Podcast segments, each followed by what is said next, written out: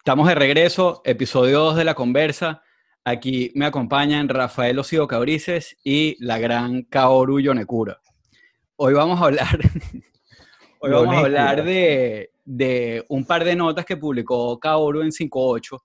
La, la primera es sobre eh, el estado actual de la Biblioteca Nacional y la segunda es sobre, sobre la pérdida de los archivos de, de los periódicos.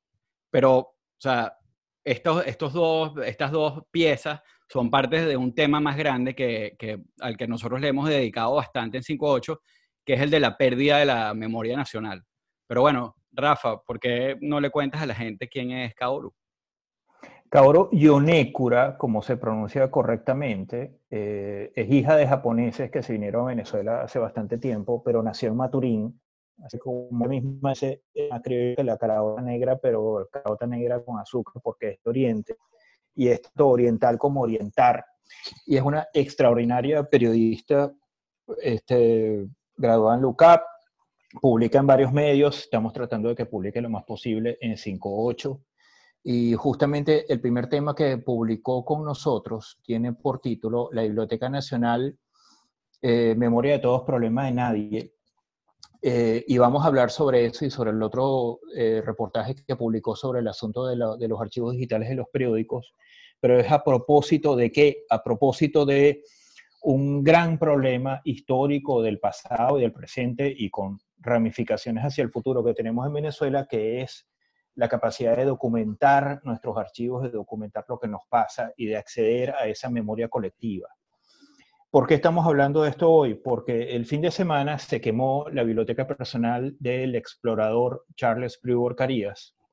Para quienes no lo conocen, Brewer Carías fue eh, ministro de la Juventud en un gobierno de la Cuarta República, me parece que fue el de Herrera, pero aparte de eso es un célebre explorador del sur del Orinoco. Eh, y es un tipo que ha hecho más de 200 expediciones. Eh, que fueron, que han producido un montón de libros y de películas y de ensayos fotográficos y que han producido un montón de, de descubrimientos o de descripciones de especies animales y vegetales. Hay una, hay una planta, de hecho, cuyo nombre científico hace homenaje a Brewer. Eh, y, y bueno, la gran mayoría de su archivo fotográfico, eh, miles de fotografías en diapositivas, miles de fotografías eh, en físico que no habían sido digitalizadas, porque bueno, es algo demasiado grande y costoso para haber sido digitalizado. Una biblioteca clásica de exploración del sur del Orinoco en varios idiomas, que tenía, bueno, probablemente la, la mayor biblioteca privada que existía en Venezuela sobre esos temas, eh, sus libretas de campo, que son muchísimas, eh, el material para sus libros, eh, sus propias publicaciones, etcétera, todo eso se quemó.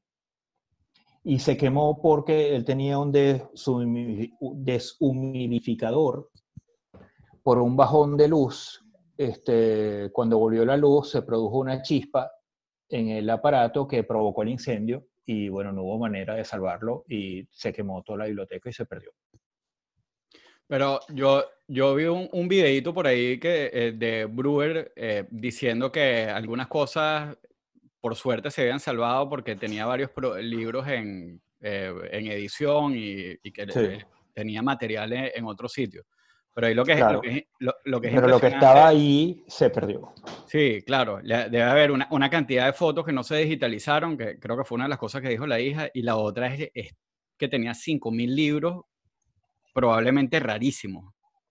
O sea, o sea, eh, porque no es solo el trabajo de él, sino lo, que, lo que es el lo que es la parte de la biblioteca, personal de, de, del trabajo de muchos otros exploradores, ¿no? Este, Pero bueno, hablé con un amigo mío que es Alberto Blanco Dávila, que ha sido fuente de nosotros para otros trabajos como el que hizo Tony Frangi sobre el Caura.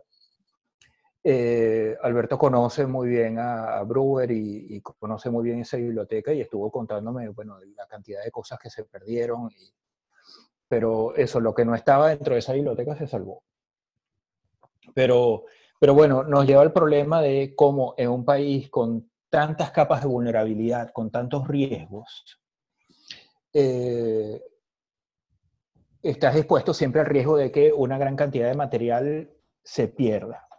Kaoru, cuéntanos la historia de eh, ese, ese, primer reportaje que tú hiciste con nosotros sobre el, problema de la Biblioteca Nacional, que son las condiciones en que está trabajando la biblioteca eh, y las diferentes capas de vulnerabilidad que actúan sobre ese archivo principal de los venezolanos, que es la Biblioteca Nacional. Eh, bueno, en principio creo que el edificio en sí mismo es un problema. Si no tienes electricidad, si no tienes aire acondicionado, si es un sistema centralizado en el que, por ejemplo, no es lo mismo conservar eh, la humedad de libros y material como periódico a las latas de los films que están en el archivo que es audiovisual tanto de la biblioteca como de la cinemateca, porque son dos archivos en un mismo edificio. Entonces, ya por allí vamos mal. Luego, pues, obviamente... Y que son latas de, perdón, son latas de celuloide y de fotografía que son, que son muy vulnerables tanto al fuego como a la humedad, los cambios de luz, los cambios de temperatura, ¿cierto? Correcto. Eh, luego, bueno, la falta de insumos para las cosas más cotidianas como limpiar, y luego, si pensamos en la fotografía, pues yo no soy experta en esto, pero eh, son diferentes maneras de preservación. Están algunas encapsuladas como en bolsitas, otras que están en cajas de plástico, otras que están en cajas de cartón. Entonces, cada, dependiendo de cada momento de, de la foto, pues bueno, responde a, o de su deterioro, responde a una manera de conservación distinta. Todo esto, por supuesto, es muchísimo dinero eh, que, bueno, hay que meterle para conservar todo esto. Eh, sumaría, mira, muchas más cosas si uno piensa en lo que es la parte de extensión cultural. Ese es el departamento que se encargaría o se encarga de eh, todo lo que es montar las exhibiciones, lo que es trazar programas, talleres, actividades para que la gente vaya a la biblioteca. Entonces, ¿cómo montas una exposición, por ejemplo, si te falta un clavo? si no tienes eh, la tapa que va en estas mesas acrílicas en donde suelen colocarse exhibiciones de libros. Entonces, ¿cómo exhibes eso? ¿Cuánto daño hay ahí? Entonces, sí, eso que dices de los grados de vulnerabilidad son muchos y en todos los departamentos. Sí. Bueno, lo que vemos ahí es eh, la incapacidad de preservar adecuadamente el material que ya se tiene. Lo lamentable de eso es que sí hay gente que lo sabe hacer, lo puede hacer y sigue en la biblioteca. Porque, bueno, tienen muchísimos años allí. Nosotros, bueno, nosotros, la biblioteca fue la que creó el modelo de conservación que luego se copian países como Argentina y Chile. Es decir, nosotros fuimos modelo de conservación, fuimos los que dictamos la pauta en eso y bueno, y hoy... Sí, y formamos gente que, como Virena Figuera, que también entrevistamos en 58, eh, que está trabajando en otros lugares y que se formó en la Biblioteca Nacional como experta en archivo fotográfico. Ella, ella se fue, ¿no? Sí, está en Colombia. O sea, como pasa, como pasa también con los museos, este, la democracia venezolana formó un montón de gente eh, en cosas súper específicas para eh, reunir archivos, organizar esos archivos y preservarlos y además compartirlos con el público, porque hay varias dimensiones aquí. Claro.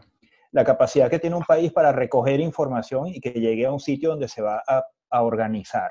Luego la capacidad de organizar, catalogar, archivar, crear categorías, hacer que tú puedas encontrar las cosas. Luego la capacidad de preservar físicamente ese material sin que pierda sus propiedades, todos esos distintos tipos de material, a veces muy antiguo, y luego la capacidad de compartirlo con el público y el uso que va a hacer el Estado de ese material. Eh, yo recuerdo hace... Cuéntame, acabo. Continúa. Eh, uno entiende que eh, hay equipos que son costosísimos, pero esto no quiere decir que no hayan cosas que se puedan ir haciendo. Pensarse en una digitalización, entendemos que es un escáner especial. Entendemos que una vez digitalizado requiere un servidor que si ya pagas el escáner, imagínate lo que cuesta el servidor, todo ese archivo que va para allá, coño, pero podemos entonces ir pensando en cómo encapsular lo que se nos está dañando. Eh, Raúl inició diciendo que yo hice la nota de cómo está en este momento la Biblioteca Nacional. Esa nota fue de, ya va para un año, es decir, justo al mes de la pandemia. Por lo menos en diciembre no se habían reincorporado. Entonces, ¿qué pasó con todo eso? Yo estuve en la biblioteca justo el día, ese viernes, que tiraron el confinamiento. Y ese mediodía yo me fui, justo ahí. Y la gente se fue así. Ajá, y lo que quedó ahí en la, en la carrucha, lo que quedó ahí en una mesa, ¿qué pasó con eso? Pero una pregunta, Kaoru, ¿tú, sí, ¿tú sabes si ellos por lo menos mantuvieron un personal mínimo ocupándose o simplemente evacuaron y dejaron eso así? porque hay unos documentos viejísimos que requieren un mantenimiento constante, ¿no? Al principio no, acá fue radical y, bueno, y además con el problema del transporte y lo que cuesta el transporte y conseguir el efectivo, ya el personal venía presentando problemas para llegar al trabajo. Luego recuerda que la biblioteca antes de todo esto no estaba trabajando en el horario completo. Eh, en principio, bueno, entendemos lo del, bueno, no, no lo entendemos, el ahorro energético, que luego se quedó así. Y ya. Claro. Sí. Y, no ah, volvemos a la normalidad nunca. Sí, y te iba a preguntar una cosa también. O sea, claro, obviamente que, que, con lo de la pandemia, y, todo está patas arriba, pero antes de esto, o sea, cuando publicamos la nota, eh, porque yo estaba pensando, eh, cuando Rafa dijo lo de que tiene varias capas, eh, yo estaba pensando lo mismo. O sea, porque una cosa es preservar lo que está, y la, y la, otra parte es el acceso del público, pues de estudiantes, de periodistas, de historiadores, de... Eh, e, e, esa parte, ¿cómo la, ¿cómo la has visto en la Biblioteca Nacional? O sea, ¿cómo estaba por lo menos prepandemia? Eh, o sea, había... ¿Hay movimiento? ¿Hay atención? Eh, ¿Está funcionando? O, Exacto, si la gente iba a usar la Biblioteca Nacional. Bueno, en principio ya hay, menos personal. Eh, no sé en este momento, pero ya yo lo vi desaparecer paulatinamente. Eh, recuerdo, sí, la hemeroteca, lo que está en microfilms, todo lo que llegué a buscar lo conseguimos y fue bastante expedito eh, conseguirlo. sí, por supuesto, ya tenías que llevarte tus guantes, tus tapabocas, nada de esto con lo de COVID, sino por el manejo del material lo tenías que llevar tú y tenías que llevar tú mismo el CD para que ellos te quemaran lo que fueses a solicitar. Eh, el archivo fotográfico también tiene, tiene gente que sabe lo que hay, que hace rápida la, búsqueda del encuentro. Eh, otras dependencias, no te sé dar mayores explicaciones de yo consultando. Ya al final yo, yo creo que no, no era tanta la gente que yo veía, esto que dices estudiantes, nada de esto, y bueno, los estudiantes pertenecen a otra generación, pero uno insiste, o sea, no se trata nada más de que la gente vaya para consulta. Aquí se supone que debe haber una cantidad de actividades para hacer interesante el espacio y para convocar. Es decir, a esos estudiantes, a esos muchachitos que puedes llevar y escuchar los cuentos venezolanos en boca de un cuentacuentos, es decir, hay que armar una programación cultural que acerque a la gente a la biblioteca. Claro. Sí. La Biblioteca Nacional, para quienes no han estado allí, está de, justo debajo del Ávila, muy cerca de la Cota Mil, eh, al final de Boulevard Panteón. O sea, si tú estás en el centro de Caracas, tienes que caminar por el Boulevard Panteón, pasar por unas partes eventualmente peligrosas, este, y llegar a este, a este espacio arquitectónicamente muy valioso está el Panteón Nacional y está la Biblioteca Nacional justo al lado y por ahí está la Fundación John Bolton también.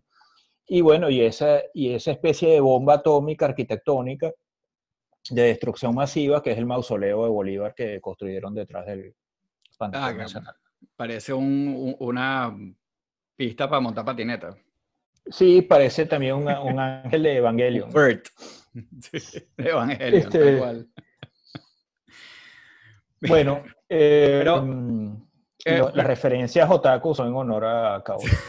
Gracias. Pero esto, eh, claro, esto, esto como, como dijimos al principio, es parte de, de algo muchísimo más grande y, y grave, ¿no? Porque, porque es algo que hemos detectado en distintos... Y de verdad, verdad, esto es una línea que, en, la que 58 le, le ha metido, porque no solo hemos hablado de los periódicos, a mí lo de los periódicos es algo que de verdad que es increíble, pero eso vamos a hablar con más profundidad. Sí, ya vamos, ya vamos a entrar al tema del manejo privado de los archivos. Claro, pero está el, el tema de, de, los museos, que también es uno al que Tony Frangi le ha, le ha metido bastante. Em, y está, que lo acabamos de publicar una nota sobre esta plataforma de streaming de películas venezolanas que se llama Cine Mestizo. Sí. Eh, que, o sea, obviamente es una novedad y es muy interesante el proyecto y, es una belleza y, es todo positivo. Pero, pero la, esa investigación, esa nota, tiene también un revés que es, la historia que nos cuentan ellos sobre lo que les ha costado conseguir las películas. Y no solo estamos hablando de que sí, de, tener una copia decente del pez que fuma, sino eh, eh, Daniel Ruiz, que es uno de los eh, de, los que, de los que está, de, quienes idearon este proyecto, me estaba comentando que es impresionante que hay películas post-2000 que no consiguen. O sea, que están perdidas, que los realizadores no las tienen. Exacto, que estuvieron en el cine. O sea, películas que estuvieron en el cine en Venezuela y que la, la última copia estaba en un hard drive que se le perdió al director. Eh, o sea, imagínate lo grave que es esto. O sea, trata de ver esto como si fueras un extranjero. o sea, que a, un francés vengan y te digan que, que, que, no encuentran las películas de hace 15 años. Sí, sí, no estamos hablando de La barandera Isabel llegó esta tarde o La escalinata o las películas de Manuel Trujillo Durán en, en 1897, sino de, de cosas que estaban en Cines Unidos o en, Exacto. Que o en Cinex hace 10 años. Papita, mani, tostón, eh, las joyitas, puras joyitas, ese tipo de cosas. O sea, sí, sí. películas recientes. Sí, y lo mismo pasa con la música. ¿Mm? Lo mismo pasa con la música, que es un tema que tenemos que tratar. Hay un montón de masters de música venezolana de los 80, 90, 70, etcétera, que desaparecieron. Desaparecieron las disqueras y, y los propios músicos no tienen acceso a eso que con lo que dice Raúl, para quienes no lo sepan, eh, acá hay un archivo fílmico y es la Cinemateca Nacional. Es decir, eso no es algo que se acaba de inventar, eso es parte de la responsabilidad. Entonces, cuando mencionas esto de cine mestizo, yo recuerdo que una de las cosas que pensé es que, oye, es un gran proyecto, ojalá que en algo de esto pues esté colaborando la Cinemateca, porque para eso está. No es que, ay, quedan algunas peliculitas que puedes consultar aquí en la biblioteca. No, hay un archivo especial para eso. Sí. Entonces... Yo no, yo no puedo eh, especular mucho, pero por lo menos, o sea, yo sé que Daniel, eh, yo él lo conozco desde la universidad, es uno de estos, de, mi, de esta generación de abogados que nos separamos del ejercicio Em, y, pero Daniel eh, fue muchos años promotor de cine y él trabajó con el, o sea, cerca del, del CENAC y estoy seguro que la Cinemateca, o sea, eh, él tiene los recursos y los contactos para, para, para, llegar a ese tipo de, a ese tipo de acuerdo. Y si, y si, me está, y si está diciendo que le está costando, es por algo, o sea, no, no es por... Claro, no, o sea, eh, creo que va, va, va más allá de, de, o sea, va, va, mucho más allá de, de lo que, de, de lo que, de, lo que la gente tiene conciencia de lo que puede ser este problema. Sí, sí. Y, y va con, y, y, esto se conecta, y creo que podemos hablar de eso, eh, es con, el, con, la parte del esfuerzo privado por mantener la memoria y los archivos. Porque después de todo esto se trata de, de, oye, ocuparte que tu película esté cuidada, que exista, que, quede en algún sitio. Ya vamos a pasar ahí. Creo que para hablar del esfuerzo privado de las películas hay que eh, cerrar este, este capítulo hablando de la relación del Estado venezolano con la idea de la preservación de archivos. A ver, estamos hablando de un Estado al que no le importa que los niños se mueran de hambre y de enfermedades prevenibles. Mucho menos le va a importar preservar contenido cultural. Pura joyita. A menos que ese contenido cultural tenga un valor político para el Estado. Entonces, yo trabajé en los años 90 en el Centro Nacional Autónomo de Cinematografía, el CENAC, era una institución seria, un modelo de administración pública en ese momento, y se hicieron muchas cosas para estimular la producción cinematográfica y la difusión y la presencia del cine venezolano en el exterior. Luego, cuando entra el el Che empieza a torcer todas esas instituciones para construir un Chinechita, un aparato propagandístico del cine, que a veces financiaba películas para que fueran y a veces financiaba películas para que hiciera chavita. Entonces, el proyecto de la vida del cine, que era un Chinechita en miniatura, este, tenía, que, tenía que ver con ese asunto de, bueno, hacer un cine que, como diría Chávez, plasmara lo que estaba pasando. Entonces, este, por algún momento ellos se preocuparon por hacer cine y por distribuirlo porque eso tenía un valor propagandístico para ellos. Luego lo abandonaron. Y lo mismo pasa con los archivos. Yo recuerdo que eh, la Academia Nacional de la Historia manejaba eh, el Archivo Libertador y el archivo de Miranda. Y Inés Quintero, que estaba en ese momento a cargo de la academia, me llamó para hacer un reportaje para que viera esos archivos porque se los estaban entregando al Archivo General de la Nación por orden presidencial. Y yo recuerdo que fue al Palacio de las Academias e Inés me mostró el archivo de Miranda, que era todo ese montón de libros que venían en un, en un baúl y que es una historia aparte que, que, se llevaría todo un podcast, porque dio un montón de vueltas con Francisco de Miranda y luego con, a partir de su muerte, entre Europa y América, y el Archivo Libertador. Y recuerdo este, que Inés me estaba mostrando todas estas cartas entre el Libertador y Manuela Sáenz.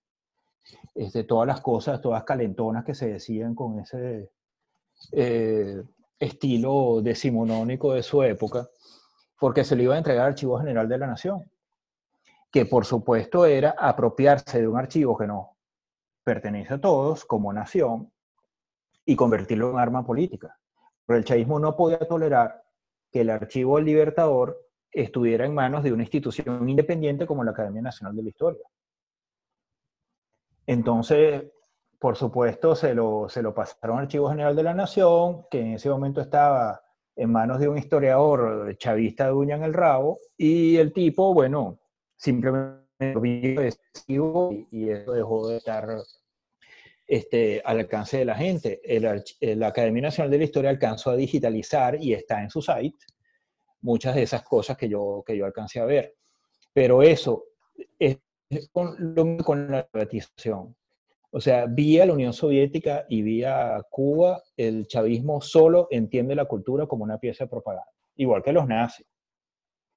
O sea, para, e, para esta gente, eh, preservar la memoria eh, solo sirve si esa memoria es curada y distribuida a efectos de un plato específico que justifica el chavismo y que, que bueno, van parte de toda esta reescritura del pasado venezolano que a Chávez le gustaba tanto hacer.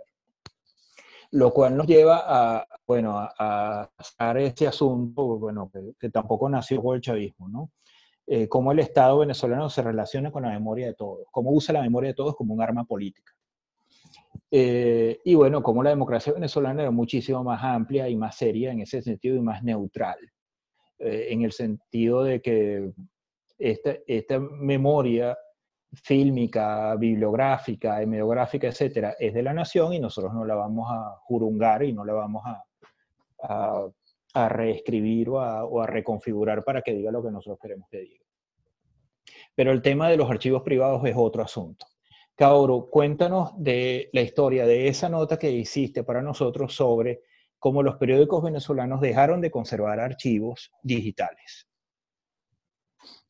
Bueno, cuando hablábamos de esto también hablábamos de la dificultad de, hacer el tema. Eh, todo parte del tweet de Laura Elena Castillo. Yo recuerdo que revisé esto cuando eh, más o menos pensaste en, en este tema, yo no quería que se quedara en una lista de lamentos de estas pérdidas, porque eso no empuja el tema, eso solamente te da eso, una lista de lo que estamos perdiendo. Luego, eh, tampoco quería como el recuento de los secretos que todos conocemos, que no son secretos, la venta de medios y todo lo que vino después tampoco me servían los chismes, que había muchísimos. Entonces, la dificultad del chisme es que, bueno, siempre sabroso y, bueno, que funciona para la memoria nacional, pero eso no, no te sirve si no, lo puedes corroborar. Es un ancla. Claro, pero, ajá, cuando tú preguntas, ¿tienes cómo corroborar esto? Un papelito, llamamos a alguien más y esto no está, mira, esto tiene un tiempo de salida, así que con lo que vamos sacando, que podemos confirmarlo, pues salimos. Eh, y bueno, era la reflexión, alguien que lo haya visto desde afuera, que no haya sido doliente directo, eh, que también haya esbozado qué se puede hacer, cómo se puede iniciar a hacer, y por eso estas otras personas que termino citando, eh, por ejemplo, María Soledad Hernández del Centro de Investigaciones de la UCAP, que conoce estos métodos, saben cómo se puede empezar a hacer, eh, que este no es el único momento en el que esto ha sucedido en la humanidad. Entonces, eh, bueno, por allí fue que fuimos perfilando. Em, sí, debo decir que eh, casi todas estas personas con las que hablé, ese, el dolor de esa pérdida era genuino, hay una preocupación, lo que creo es que hay algo más grande que es el no sabemos qué hacer, porque también estamos todos los días en esto, buscando, escribiendo, reescribiendo, armando y hacia dónde va todo este trabajo. Sí. María, Soledad fue, fue la que dijo que eh, está, que bueno, que creo que son las, las marching orders, ¿no? de la importancia de, que esto hay que hablarlo, porque este, este es el tipo de cosas que la gente no sabe y no sabe en dos niveles. O sea, primero porque no lo sabe y segundo, si lo supieran, hay mucha gente que no, no, no se está dando cuenta de, lo grave, eh, de lo grave que es esto. Pues.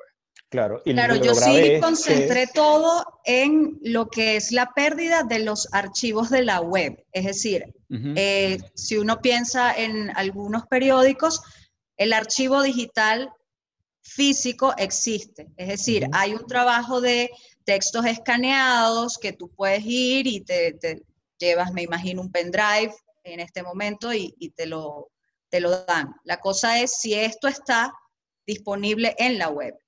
Y no solamente estamos hablando de las pérdidas de las personas que tuitearon, estamos hablando cuando yo le decía a Rafa, oye, aquí hay hasta columnas de cabrujas que no están. Claro, claro, fíjense, cuando yo trabajaba en, en el Nacional, yo consultaba muchísimo el archivo físico del Nacional, que era el mejor archivo de periódicos que había en Caracas. Hablo por Caracas, no hablo de los periódicos del interior del país. Em, y bueno, lo, lo, usaba cada rato, pues. Y, y, bueno, era como muy artesanal, pero estaba bastante organizado y, y, me ayudaba muchísimo y encontraba muchísimas cosas allí. Cuando ocurre la migración de los periódicos hacia lo digital, que dejan de imprimirse y se convierten en medios online, como hoy es 58, eso eh, se deja de generar información impresa, se deja de archivar, viene la crisis, todo un montón de problemas económicos y gerenciales de los periódicos, eh, y llega un punto en que la, migración de un site a otro, las actualizaciones tecnológicas y, bueno, el mero descuido y la mala gerencia, empiezan a reducir los archivos digitales. De manera que, como denunciaba Laura Elena en ese tweet inicial que originó toda esta historia, uno no encuentra sus propias notas en Internet. Por lo tanto, los investigadores, los historiadores del futuro que estén investigando qué pasó en Venezuela en 2003 o en 2008, tampoco pueden encontrar las notas que los periodistas hacemos para contar el presente. Toda la historia se cuenta a partir de documentos o a partir de evidencias físicas, sea eh, una punta de flecha o diario de Colón o las cartas entre Manuela y el Libertador y los materiales de prensa, los materiales de prensa de la administración de Trump o de los años de Chávez, etcétera, que ayudan a contar la historia. Si esos archivos ya no los tienen los mismos periódicos, esa memoria se perdió. No se puede usar esa evidencia para contar la historia de estos años. A mí me gustaba mucho. Continúa. No es un asunto que nos compete solamente a los periodistas, nos compete a todos. Tenemos, estamos creando eh, huecos en nuestro pasado, en nuestra historia reciente, que no se pueden llenar. Y cuando hay huecos, cuando hay vacíos, cuando los, los hechos que se registraron ya no se pueden recordar ni se pueden reconstruir, cualquiera puede llenar esos huecos con mentiras, con una historia falsa, con mito en lugar de historia, con propaganda en lugar de historia. ¿Me explico? Cabo, ¿qué ibas a decir? que a mí me gustaba mucho una idea de María Soledad. Ella equiparaba esto con la ausencia de estadísticas. Es decir, no tenemos cómo comparar el desarrollo, la evolución, el progreso o no del país consigo mismo. Eh, y yo recuerdo que en esa conversación le decía a María Soledad que la nota de prensa es mucho más sencilla de leer, de entender y de comunicar que una estadística. Entonces, está hecha para eso. La estadística está hecha para ser leída por especialistas y la nota de prensa para ser leída por el público en general. Correcto. Eh, luego, em, no se trata solo de perder los grandes temas, pero como decías, eh, yo lo pongo con el, no con, los abogados me, lo han dicho, la trazabilidad de los hechos. Yo coloqué allí lo de lo que todo esto sirvió para darle sustento a un informe de crimen de lesa humanidad, pero si tú sigues borrando las constantes denuncias de una comunidad que no tuvo agua en octubre, que no tuvo agua en junio, que no tuvo agua en enero, y así te das cuenta que no tiene agua desde hace siete años y empiezas a borrar el inicio de esto, oye, son siete años, si nos quedan que son tres meses, y hay una gran diferencia. Sí. Claro, claro. Yo estaba viendo que, que, entre, entre algunas de las cosas que comentaban, creo que esto lo decía Luis Carlos, es la parte como más, más técnica del asunto, eh, que él comentaba que también una de las razones que tenía que ver esto fue como en el momento de la digitalización, pero también dentro de la digitalización, cuando, eh, por ejemplo, cambiaron de, de, CMS y migraron la página, la página nueva del Nacional, entonces eh, no se ocupaban de lo que se había publicado en la vieja, de, de, guardar el archivo y trasladarlo. De, que obviamente en una escala como el nacional es mucho más grande que, que, lo que tú puedes hacer en un blog, pero nosotros eh, en Caracas Chronicles pasamos por ese proceso que no es un trabajo fácil, eh, porque nosotros hemos cambiado de CMS, nosotros hemos cambiado la página tres o cuatro veces, pero una de, de, las cosas fundamentales que, que, teníamos siempre en el centro de la cabeza era la parte de, de, de preservar el archivo. Eh, que, bueno, tú puedes meterte ahorita en Caracas Chronicles y, y, buscas una nota del 2002 de Kiko mentándole la madre a Guaycaipuro Lameda. Eh, o sea, pero ese tipo de cosas, eh, o sea, más allá, como dices tú, de, de, lo que es tu propio archivo, o sea, es utilísimo. Y yo, esa, esa comparación que hicieron de lo de, la, de, de lo de las estadísticas, básicamente, las, como dices tú, o sea, pero para mí las notas de prensa son además como el, como el fail safe, porque a falta de estadística, el estudio lo puedes hacer a partir de ahí, a lo mejor no con la exactitud que necesitas, pero puedes reconstruir un poco y, y alimentar, eh, eh, y alimentar herramientas que te sirven para, para modificar las cosas que se han hecho mal. Además que la nota de prensa tiene un grado de confiabilidad, no es el chisme, no es la cadena de WhatsApp en este momento. Entonces sí, no sustituye la estadística, pero sí es un ya un documento. Todo es testimonio. Y si sale en medio, mucho más. Cuando hablas de la utilidad, mira, eh, es muy útil, para el ciudadano es útil. Y aquí voy a eh, amarrarlo con lo que decía Rafael, que es un problema de todos. Mira, la nota de los pernaletes. Esa nota sirvió para la campaña de recaudación de fondos. en inglés y en español. Porque no hay chance de estar explicando a mucha gente de afuera quiénes son. Y con ese link resolvieron muchas veces. Entonces, claro que es útil, por supuesto. Esto es un caso muy particular.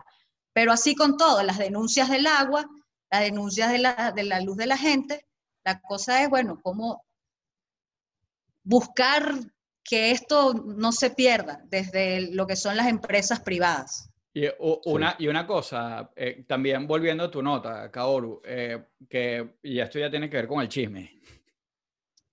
Rafa, eso es contigo. Que es la parte que me gusta.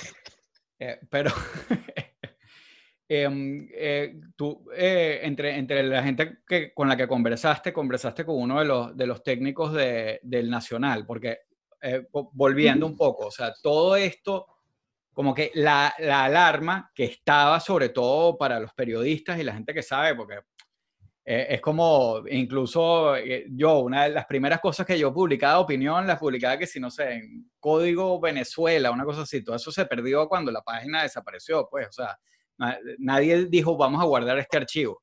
O sea, eso, quien escribe está pendiente de eso, pero quien lo hace un poquito público fue eh, Laurelena cuando, con ese tweet y, y mm, eh, con ese tweet que, que, levanta la alarma. Entonces, eh, tú, eh, o sea, lo que ella decía es 15 años de, de, de trabajo desaparecido, o sea, me desaparecieron. Exacto, Laura Elena estaba buscando una nota suya en el Nacional, es lo que ella cuenta en... Eso es lo que ella estaba buscando, estaba buscando una nota suya y buscando la nota no la encontró y se dio cuenta que, que no tenía nada.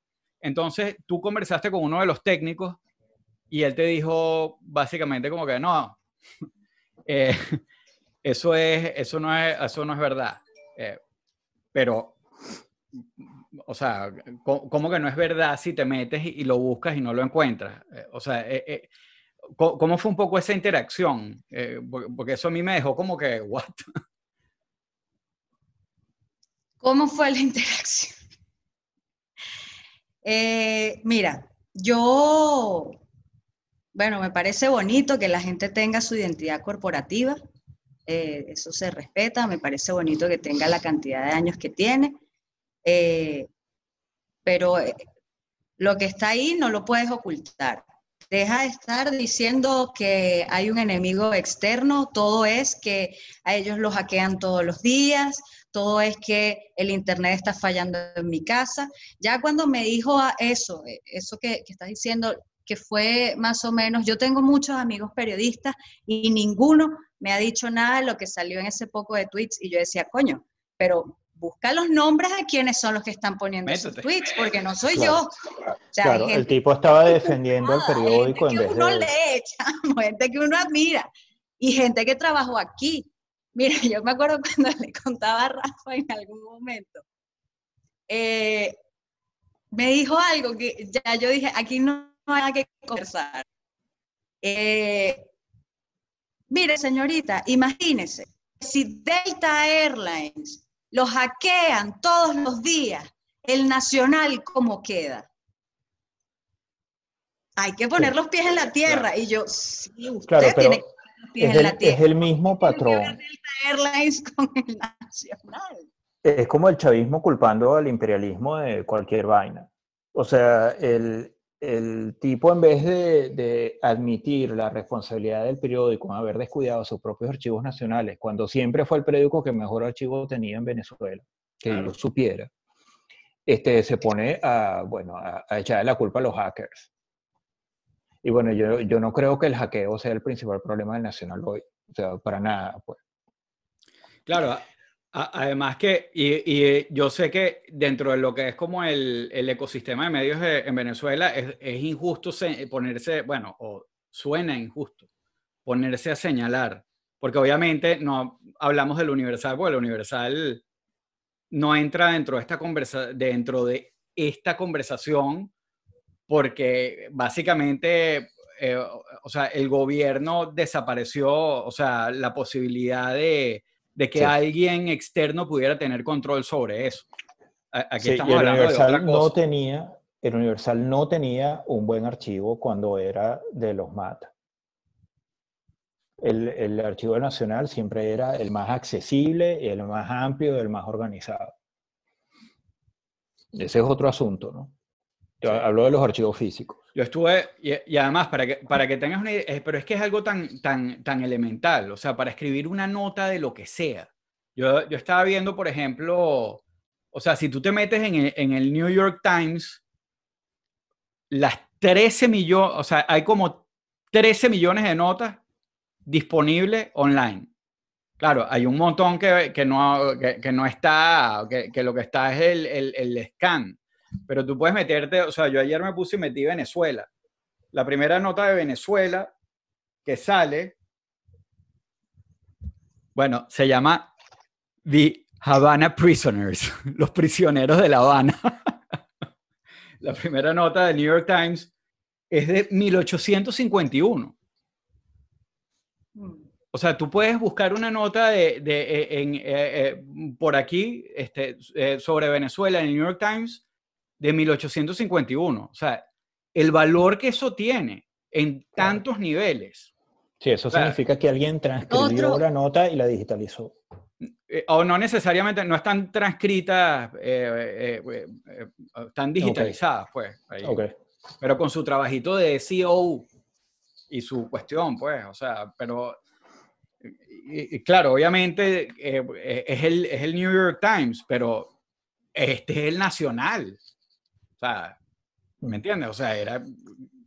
Yo, es que yo he visto este problema en varios países de América Latina y, y, yo realmente creo que una de las cosas que distingue un, lo que llamamos un país desarrollado de lo que llamamos un país subdesarrollado es la capacidad de preservar su pasado, organizarlo y comunicarlo a los demás. Aquí en Canadá eh, hay un montón de recursos para acceder al pasado eh, y, bueno, y hay toda una discusión sobre las manchas de ese pasado, sobre eh, toda esta mancha sobre el mundo indígena, que es el gran trauma de este país, la gran mancha de esta, de esta sociedad. todo lo que no se ha documentado, las cosas que se, se, les echó tierra por encima porque se quieren ocultar, etcétera, ¿no? Pero pero la ciudad de Montreal como una fuente de identidad y como una fuente de cohesión siempre está contando a la gente qué era, qué ha sido. Cuando yo llevo a la chama de la escuela, que dos cuadras me encuentro carteles en las esquinas que te dicen, bueno, esto era un pueblo que se llamaba eh, así y fue absorbido por la ciudad en tal año y aquí pasó esto y aquí pasó lo otro y aquí quedaba esta cosa. ¿Sabes? Eso no lo vemos en Caracas o en las ciudades venezolanas que están llenas de historia, que de hecho son mucho más antiguas que Montreal y mucho más antiguas que Miami. Hay algo que no hemos dicho en, pero cuando tú haces la pausa yo hablo. Pero, pero creo que es todo un ecosistema del olvido que consiste en que somos muy malos produciendo información, somos muy malos produciendo estadísticas, somos muy malos guardando la información porque no nos preocupa. Tenemos estados este, que solo entienden el pasado como una forma de propaganda, y tenemos unas ciudadanías que no le encuentran el valor a la cosa porque, bueno, porque tiene una relación muy torcida y muy romántica y muy superficial con el pasado. Lo que le enseñan a uno en la escuela es que el pasado venezolano salió de la voluntad de unos tipos con espadas y con pantalones apretados que vencieron a los españoles. Y hasta ahí, ese es todo el relato que nos dan, es pretty much that. O sea, unos tipos con pantalón blanco pegado y una espada desenvainada que, bueno, crearon una nación. Son los padres de la patria y that's it.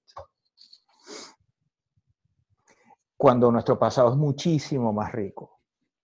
Es el pasado que está en la Biblioteca Nacional, en el Archivo General de la Nación y en las bibliotecas privadas, que debe haber una pila de bibliotecas privadas en Venezuela valiosísimas.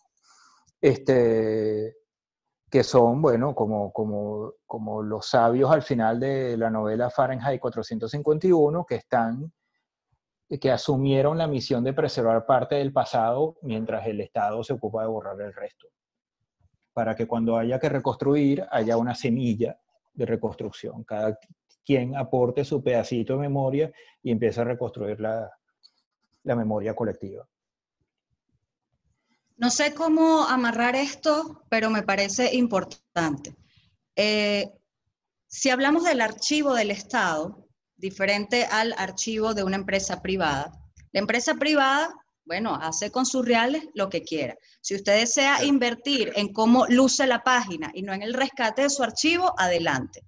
Pero el Estado sí tiene la obligación, porque hay leyes que así lo dicen. Y no solo es preservación, es puesta eh, eh, el valor de uso y que esto esté no está allí accesible, pero es engorroso conseguirlo. Es, tiene que estar eh, fácil, maniobrable. Em, y en todo esto que se ha hablado, también hay que incluir estas gerencias, estos dueños de medios privados, porque no existe una ley y si no existe ley, menos existe sanción, o sea, ley para preservar estas notas que uno envía y sanción en caso de que la desaparezca. Esa discusión, por ejemplo, no está. Entonces, en tanto esto no exista, uno también sigue entregando y va a seguir ocurriendo que, bueno, a trocho y mocha eso desaparece o por accidente o porque decidimos meterle más a esto porque el archivo nos costaba más. Ok, si el archivo te cuesta más, entonces tampoco pensamos en otra cosa.